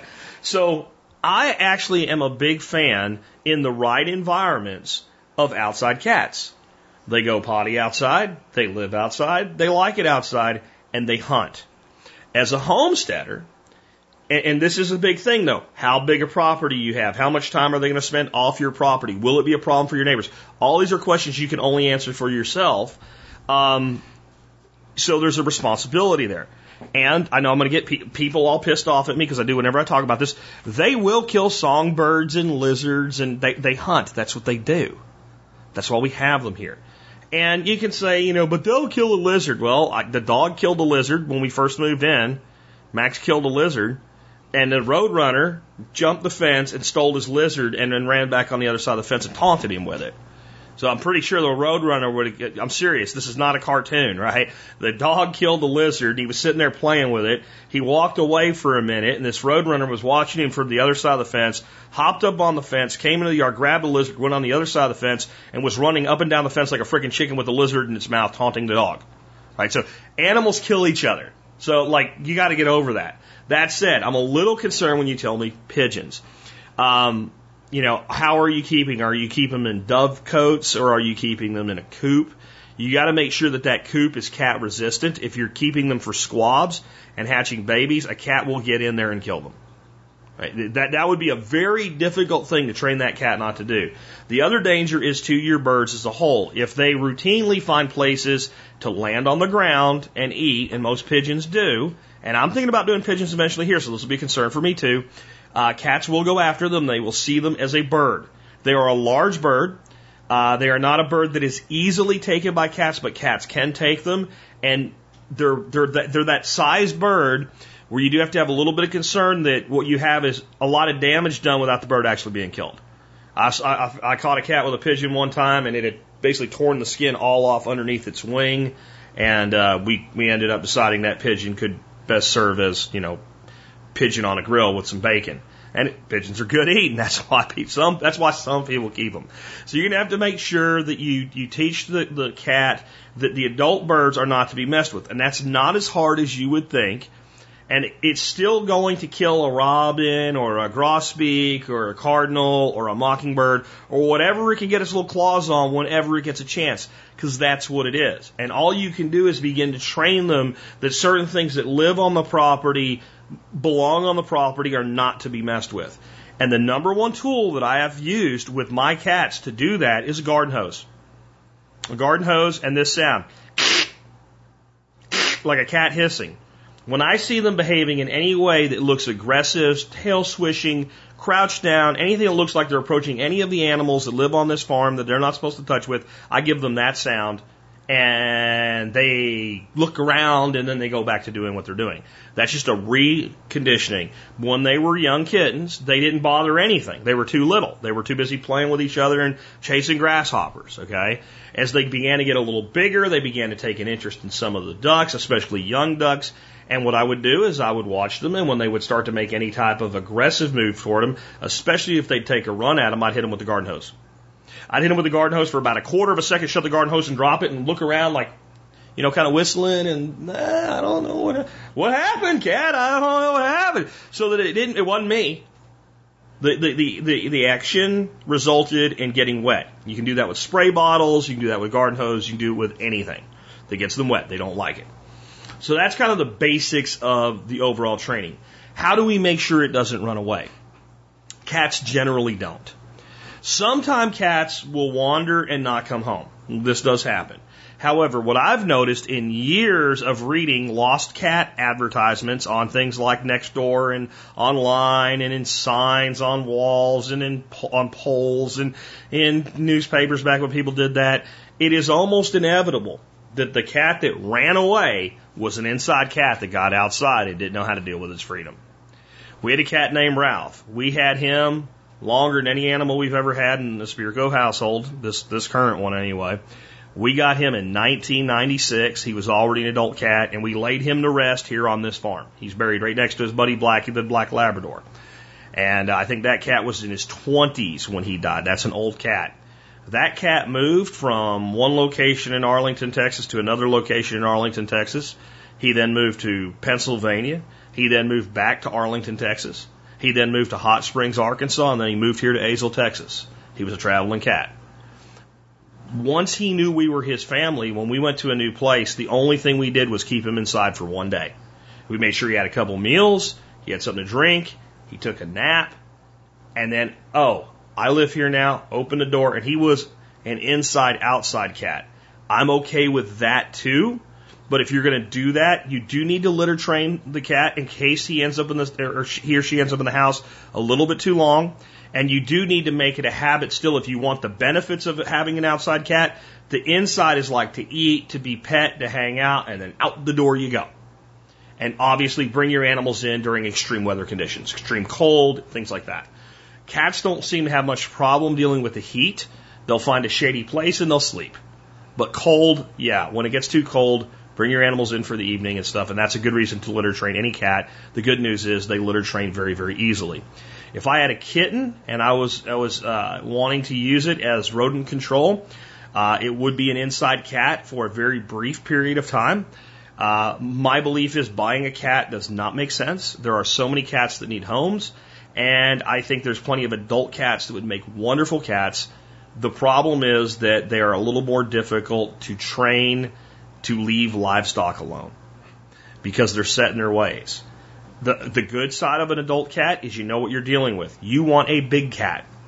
You do not want a tiny little furry cat like the song that Sheldon sings about on uh, Big Bang Theory, the soft kitty, you know, little ball of fur kitty. You want a big old cat. I prefer Toms for rodent control, though I have to say that while Fox is like 14 pounds, that's a big house cat. Dana only comes in at about nine. She is the better hunter. So there's no hard rule with that, but a bigger cat is going to be able to subdue and take larger prey, which can be good or bad depending on how it looks. I'm also going to say this, like chipmunks are probably not going to give your birds a disease. And mice honestly probably aren't going to be giving your birds a disease. Your number one priority right now needs to be doing everything you can to mouse proof your coop which is probably what you're using. And if you're using dovecotes, then all you need to do is put basically a blocker on your pole so that they can't get up the pole. Realizing sometimes I use words without explaining them that I expect people to know. A dovecote is basically a house, like a big giant birdhouse with a bunch of holes in it. Usually is freestanding on a pole. It's open on multiple sides. There's little holes in it, a little shelf where the pigeon can land and go inside. And there's usually three little shelves in each compartment of a dovecote because that gives the adults a place to sit and they put their babies on a little shelf. And they'll put one group of babies on one shelf and before that group's completely fledged, they'll actually start another set of eggs. So those three shelves are generally how that's done. And most people that keep coops kind of keep uh, like apartments for each pair, and each apartment has three shelves. I don't know if that's what uh, David's doing, but that's that's what I'm talking about when I say dovecotes. If it is a coop, then we want to make sure that all around the bottom we cover it with hardware cloth, keep them out so what the mice or chipmunks are eating is like food that falls outside and things like that, and it's not that big a deal. Mice, I would be a little bit more worried about causing a disease issue than chipmunks. Chipmunks are a natural part of the ecosystem. Pigeons are very resistant to disease in general, and both mice and um, chipmunks will be very easily controlled with simple trapping. If you, you look up um, peanut butter bottle, five gallon bucket, water, trap, rodent, on Google, like something like that, you'll find a very common trap people build where they take a five gallon bucket, basically you put a piece of steel rod across it, and you put a bottle on it, like a like a plastic soda bottle, and you smear it with peanut butter. And a little rodent goes out there, tries to eat the peanut butter, bottle swings around, rodent falls in the water, rodent drowns. You fill the bucket about three quarters of the way with water. Very, very effective on, on mice and would probably be very effective on chipmunks. Again, I would be less concerned about the chipmunks than the mice. And if you have mice, I would also say, well, what type of mouse do you have? Do you have little little gray mouses, little house mouses, little uh, you know invasive mouses, or are we talking something like a little brown mouse with white feet? We call it the white-footed deer mouse. Um, those guys are also, you know, very much a native, important part of our ecosystem.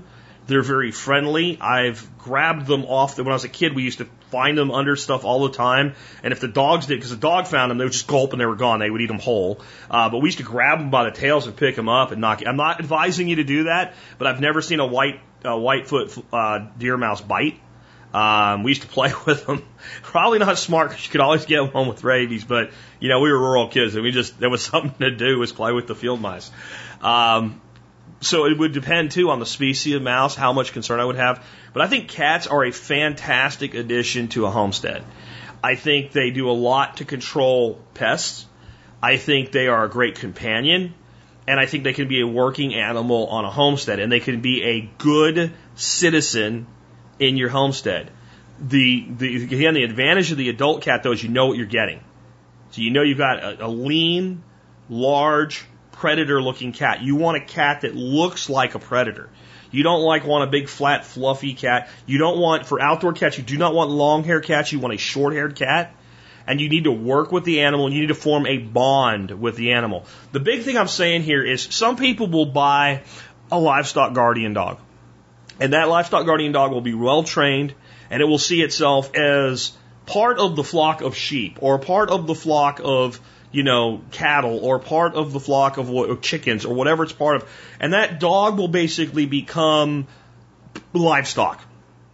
It just has a different, instead of graduating to bovine university or getting sheared or getting made into goat tacos or whatever, he just keeps going. But you just kind of put them there and you don't, you don't really do a lot with them. I don't think cats work well that way. They, you, you're basically creating a feral cat with a home or a stray cat with a home if you do that. I believe if you want a good citizen cat, you have to have a good bond with that cat where that cat trusts you. Um, I don't believe in striking cats. I don't really believe in striking dogs, but I'll do it in certain situations. Uh, what I'm talking about is Lucy uh, recently killed one of my baby turkey poults. Uh, I didn't have her training collar on her. Uh, I was moving a turkey tractor. One of them got out. She grabbed it and immediately sunk her teeth into it, and I knew it was going to die. And I grabbed her and I gave her like six smacks to the nose, hard ones. I'm talking like that, right?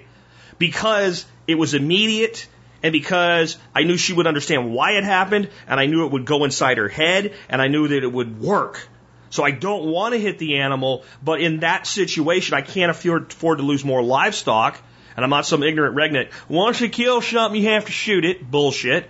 I knew that that immediate correction would work because I caught her. I, it was the, the bird is falling from her mouth as I'm hitting her. Right. It won't work on a cat, so I won't hit the cat. You, if you break trust with a cat, it's done. It's done. That's why things like a spray ball or whatever, where you're never, even if they see you spray them, or if they see you hold the hose, to them, it's still, it's the hose that did it. But if you hit a cat, I'm telling you right now, you make an enemy and you lose the bond. The bond with a cat is the key. When a cat sees you, it should be happy to see you. You know you've got a good bond with your cat when it lives outside, but when you walk out the door, not just for breakfast, the cat runs up to you and is excited to see you. You know the cat, you got to bond with your cat when after you fed your cat and it's had its, you know, food for the day or food for the morning or whatever it is, it's got a full belly, it follows you around a little bit, almost dog like. Then when you reach down to pick it up, it starts purring. These are things that show you have that bond. When you have that bond, the cat will take some level of direction from you. It's not like training a dog, it's more difficult in some ways, but they're very self sufficient. These are the things you need to think about. Um, you got to think about vet costs. My personal preference is to find somebody that's stuck with kittens that doesn't want them.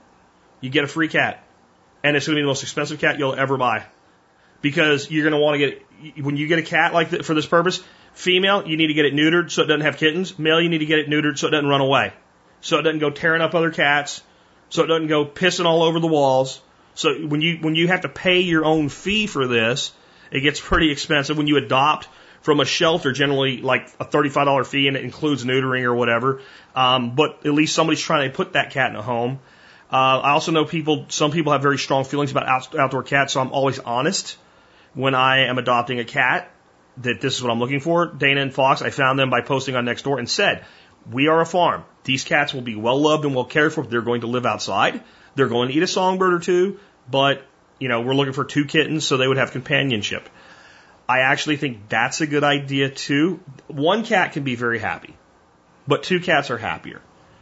Um, these cats now are, you know, a year and a half, two years old, and they we still find them curled up with each other, sleeping, playing with each other, and then they go their separate ways. If you're going to do that, two females or a male and a female, not two toms, even neutered, neutered. Two female, a female and a male, or two females is, is the way to go with that. Um, I would keep the cat indoors until it's. You kind of make your own decision, but you kind of know when when the cat can run around, it can look after itself a little bit. I mean, you, you, when we got our cats, I think they were about six weeks old.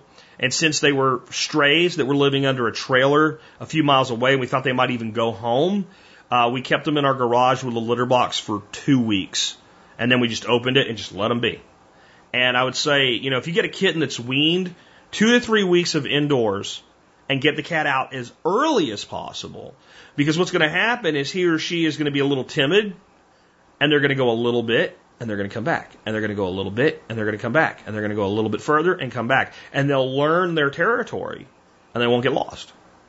You wait till a cat's a lot older. If it has never been an indoor cat, it may just haul ass, right? So, or if, been, if it's if it's never been outdoors and you keep it too long, it might just like freak out and run away. So, younger kittens is the way to go. Um, plan for all your expenses and don't do it just because you have mice. Like if it's a solution to that, great. But I think when we bring an animal into our home, we're taking responsibility. Cats live 14, 16, 20 years. That's a big commitment. Uh, another option though would be if you could find somebody trying to rehome an, an already outdoor cat that kind of hangs around a homestead. And, and then I'm gonna tell you, all you're gonna have to do, as long as they're already kind of disciplined on certain, you know, not, not going after your stock or whatever, keep them indoors for two or three days. Make sure that they've eaten good, make sure they've, they've kind of found a place to take a nap, and uh, just open the door and let them out. And, and, and cats adopt humans really, really quick. Uh, that's why their domestication, as far as I know, in many ways actually predates canines on a larger scale. And so people were working with dogs before cats, but cats became kind of a mainstream thing to keep around uh, before dogs did. And one of the reasons is because they adopt us so easily. Uh, the other reason is because you think of things like bubonic plague and stuff, cats getting rid of mice was a good thing. And they eat less and they feed themselves a great deal. So that, you know, when you think of people in the past, like, you know, whether you're going to eat tonight or not was a real big question often. Having a dog you have to feed was a lot more of a burden than having a cat you have to feed. But they're great animals. I believe they have a long history with men for a reason and uh, they just require responsible ownership. So hopefully that helps you.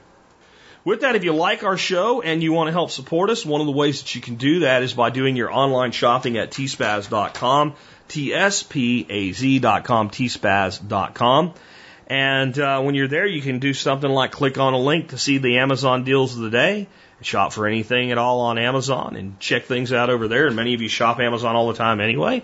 And to see the current item of the day, you can click a link to see that. And when you see that current item of the day, you can uh, give a read up on it and see what I'm recommending on any given day. And there's a whole list of stuff I've been recommending for well over a year now. Today's item of the day is another encore item. This is something I've recommended in the past. And it is for our animals. And it could be for cats, but mainly it's a, a thing that gets used for dogs. It's a product called Zymox, Z-Y-M-O-X, topical spray. It's a 1% um, uh, steroid um, hydrocortisone uh, spray. And it also has a group of enzymes, uh, which I won't try to read, but there's three different enzymes that destroy bacteria, virus, and fungal microorganisms. And what this is best for is what we call hot spots on dogs. And uh, Charlie seems to get them on his back feet. And the other day, I was, you know, looking at his feet, and they're not bad yet, but I could see just a little bit of hair removal and a little bit of pink showing on, on one of his feet.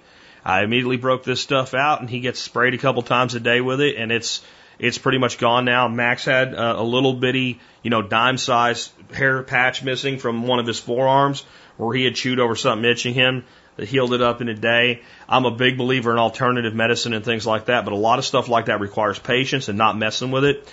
You can tell a person stop picking that sore and they'll usually do it for their own self interest. The dog just doesn't understand it. Itches, it bothers them, they're going to chew it, they're going to bite it. This stuff must taste like crap because not only does it help, like when I've seen them lick it right after you do it, they shake their head, so you don't have to use like a bitter apple uh, anti chew or anything to go with it. Though if your dog's hard headed, you might. Uh, so it's just a great thing. I think it belongs in your DFAC. That would be your doggy first aid kit. And again, I'm a big believer in being responsible for our animals and having things around to take care of them. Uh, it'll save you from having to put your uh, your dog in the cone of shame if they chew something too much, and it works. Side note: This is not medical advice. I'm not suggesting you do it. But what we realized is the 1% hydrocortisone spray was probably good for people too, especially since it considered contained these these enzymes uh, that again destroy bacteria, virus, and uh, fungal microorganisms. I've used it a couple times. I used it today. Um, I was uh, moving. I moved my boat uh, to a different spot on the property, and I wanted to disconnect my uh, trailer. So I grabbed a couple pieces of firewood to put behind the boat uh, trailer wheel so it didn't roll down the hill, you know, after I disconnected it from the truck. And they had been laying where fire ants had built fire ant nest, and I got bit like six, seven times on each hand, like almost immediately. Knocked them off. When I came in the house, I sprayed my hands with it, and uh, it still stung for a while, but it didn't take long. And then they never, you know how fire ant bites break out? It never broke out because I did it before they actually started to really show. Um, last fall, I was out working when we were redoing the aviary, and I don't know what happened, but I looked down at my hand, nothing hurt. I had two little tiny pinprick blood spots on my on the back of my hand. It almost looked like a, like a, a microscopic pit viper snake bit me, like two snake fangs. And I figured I must have just bumped it against a couple of the wires on the hardware cloth out there, and they just happened to be close together. Um, and the next day, it was kind of starting to look a little infected. And like two days later, it was kind of like a like a little micro necrotic thing that the little holes had joined together, and there was like pus in the middle. And you know what it was? It was some sort of a spider bit me. Uh, it wasn't obviously wasn't a recluse or a widow because I had no other symptoms, and it wasn't as bad. And I've been bit by a brown recluse before, and it wasn't as bad as as that got, unless maybe I developed some sort of resistance to it from that prior bite. But I don't know of anything like that. But I started using this on it, cleared it up almost instantly. So if something would be well treated by hydrocortisone, it probably would be well treated by this. Though I can't recommend you do that. But this is another one of those dual purpose things, like you know fish antibiotics. Just saying, something to think about. Um, it says right on it for animal use only. That's the way you're supposed to use it. I'm just telling you what I've done, and I haven't had any adverse effects. My wife's used it for a few scrapes and things like that too. All right, with that, let's get to the song of the day today. Um, we have what I call a dual meaning song today. John Adam picked another great song. It's too bad my wife's not here when I kick this on and play it for the end of the show because it's by one of her favorite bands, REO Speedwagon. Uh, I like REO Speedwagon. My wife loves REO Speedwagon. I think her favorite album in the world is You Can Tune a Piano, but You Can't Tune a Fish. Uh, this song is called Roll with the Changes.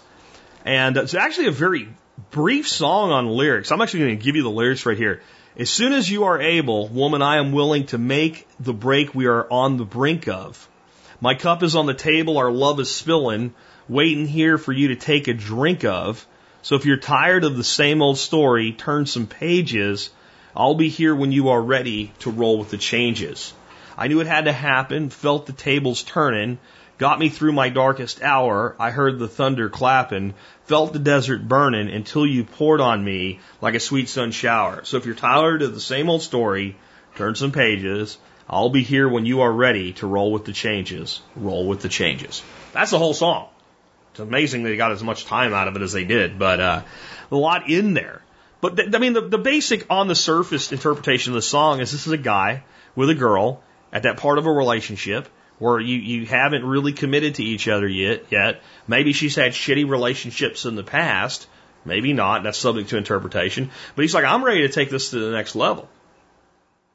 And when you're ready to actually deal with what that means and roll with the changes, I'm ready. Also, I mean, I take that to extrapolate out. If you don't get there, I might not be here, right? Because there's people and people get in different places in their lives. That's someplace like I'm ready to move to something more meaningful. But on the on the secondary, this is actually to me one of the most positive, inspirational songs uh, that's that's ever been put out. That's especially been popular because this is life. Life is at some point we have to jump. We have to take that extra step. We have to commit, and not just in relationships, but do you really want a business? Then you gotta freaking jump for it. You gotta go for it. You gotta take a shot. Do you really want a better job? Then you gotta put yourself out there and get told no a hundred times to get the one yes. Do you really want an opportunity? Then you have to knock on every door and have it shoved in your face multiple times until you find it. Do you want to be a better athlete? Then you have to work for it and you have to, you have to try new things. You have to push yourself to the limit to roll with the changes. If we leave things as they are, then they will only be at best as they are. And let me explain the other side of that to you on this Friday. It's what I've always talked about the sliding scale of life. If you are not advancing yourself into freedom and liberty and independence and self-reliance and self-sufficiency, life is taking it away from you. The mere passage of time is making you less of all of those things. So if, if you leave things the way they are and you keep doing things only the way we, they are and you don't learn anything new and you don't expand your horizons and you don't try anything new and you don't do anything beyond what you've always done, the best that you can hope for is you're actually doing a little bit more than you think you are, and it's enough to hold you at stasis where you are. And the most likely result will actually be a decline in all of the things that you love in your life. But when we're always striving, we're always willing to try something new, we're always willing to do just a little bit more, we advance. And it is only by advancing that we really can prevent loss. Again, guys, you're born, you're born with a single chance, a single dash, a birth date and a death date and a dash that will be you at some point in a eulogy, on a tombstone, somewhere. They'll put those two numbers up and they'll put that dash. You get that one single shot at it. Fortunately, there's millions of shots within it. We've got a great weekend coming up. For many of you, it's a long weekend. If you're smart, you took one of those vacation days on Monday. Enjoy it. But let this be a seed. Let you, let this go in your mind. Think about this. What will you do differently? What will you do a little bit more of? Will you jump? Will you take the shot? Will you make the effort to do just a little bit more to make sure you can preserve all of the things in your life that you have that you want to keep. That's what real preparedness, real lifestyle design, and what modern survivalism are all about. With that, this has been Jack Spirko with another edition of the Survival Podcast, helping you figure out how to live that better life if times get tough or even if they don't.